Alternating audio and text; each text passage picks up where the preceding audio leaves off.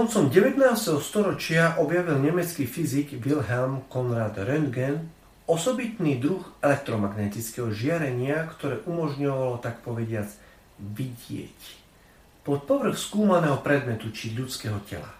Za objav tohto žiarenia dostal Röntgen v roku 1901 Nobelovú cenu za fyziku. Zbytok príbehu už pozná každý z nás. Telepatia je zasa definovaná ako prenos informácií z jednej osoby k druhej osobe na väčšiu vzdialenosť bez účasti zmyslových orgánov. Oznamovanie stavov mysle, myšlienok a citov do diaľky, hovorí definícia.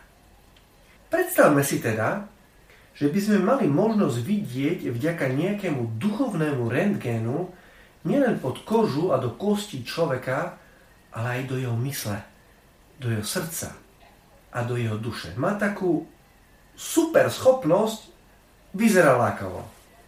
Nož, áno i nie. Predstavte si, že by sme museli počúvať všetky nadávky, ktoré predchádzajú mysľou ľudí. Videli by sme všetky tie prevracenie očí v našich dušiach.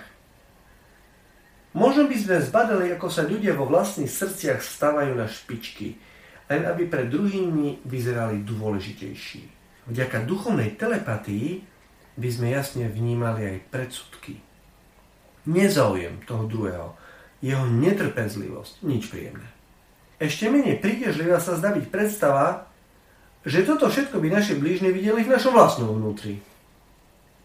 Keď sa stretneme s niečím nepríjemným, tak obyčajne reagujeme našim odporom prirodzene.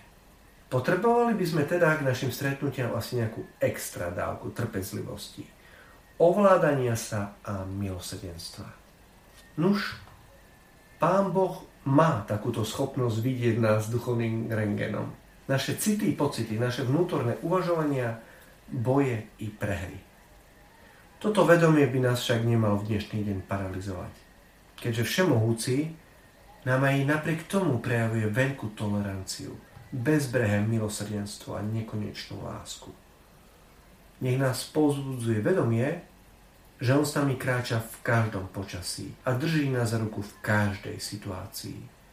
Najviac práve vtedy, keď sa nám nedarí.